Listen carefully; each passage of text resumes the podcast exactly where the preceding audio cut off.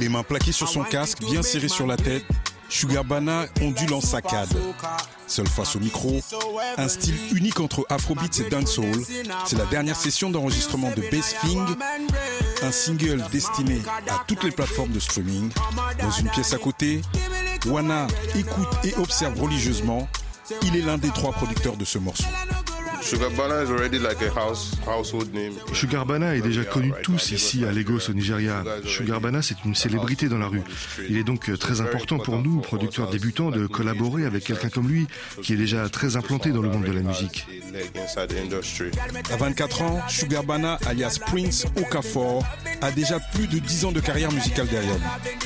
Et pourtant à Lagos, il est toujours considéré comme le futur de l'afrobeat. Tous les grands noms de cette scène musicale le citent comme modèle. Je souris parce que l'industrie musicale est sur le point d'être secouée. C'est le souffle de la nouvelle génération mélangé à la vibration de la vieille école. L'an dernier déjà, sa reprise du légendaire hit de Shadé, Sweetest Taboo, tournée sur tous les smartphones et dans les clubs partout dans la tentaculaire mégapole du sud-ouest du Nigeria. Les yeux dissimulés derrière des lunettes de soleil au vert teinté orange, Shugabana est comme un poisson dans l'eau dans les rues de Lagos. En particulier celle d'Ebouté Meta, son quartier. On m'a déconseillé de venir dans le quartier aujourd'hui parce qu'il y avait de la tension dans l'air. C'était risqué pour moi de venir, en raison de ma réputation. Moi, Sugarbana, j'ai dû me débrouiller pour être ici. Euh, la violence ne me fait pas peur lorsqu'il s'agit de ma communauté. Personne ne me veut du mal ici. Faire ses premiers pas musicaux dans le studio de son grand frère, Mr. Real, la première star de leur famille, a été déterminant dans la trajectoire de Sugarbana. Certains de ses copains d'enfance sont des cultistes, des membres de gangs se disputant parfois mortellement des parcelles de territoire. Shugabana, lui, a choisi une autre voie.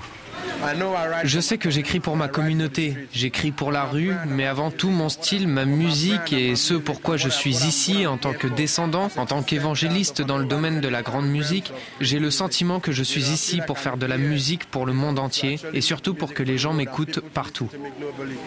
Dans sa villa moderne, nichée dans une zone résidentielle de Lagos, Shugabana montre un autre visage, celui d'un compositeur-interprète dont le cerveau est en constante effervescence. Il est 10 heures du matin, la nuit a été très courte. Je travaille toujours la nuit, j'écris toujours des chansons. Je suis à l'écoute des gars qui m'entourent pour capter les nouvelles tendances parce que j'essaie de faire les choses en grand.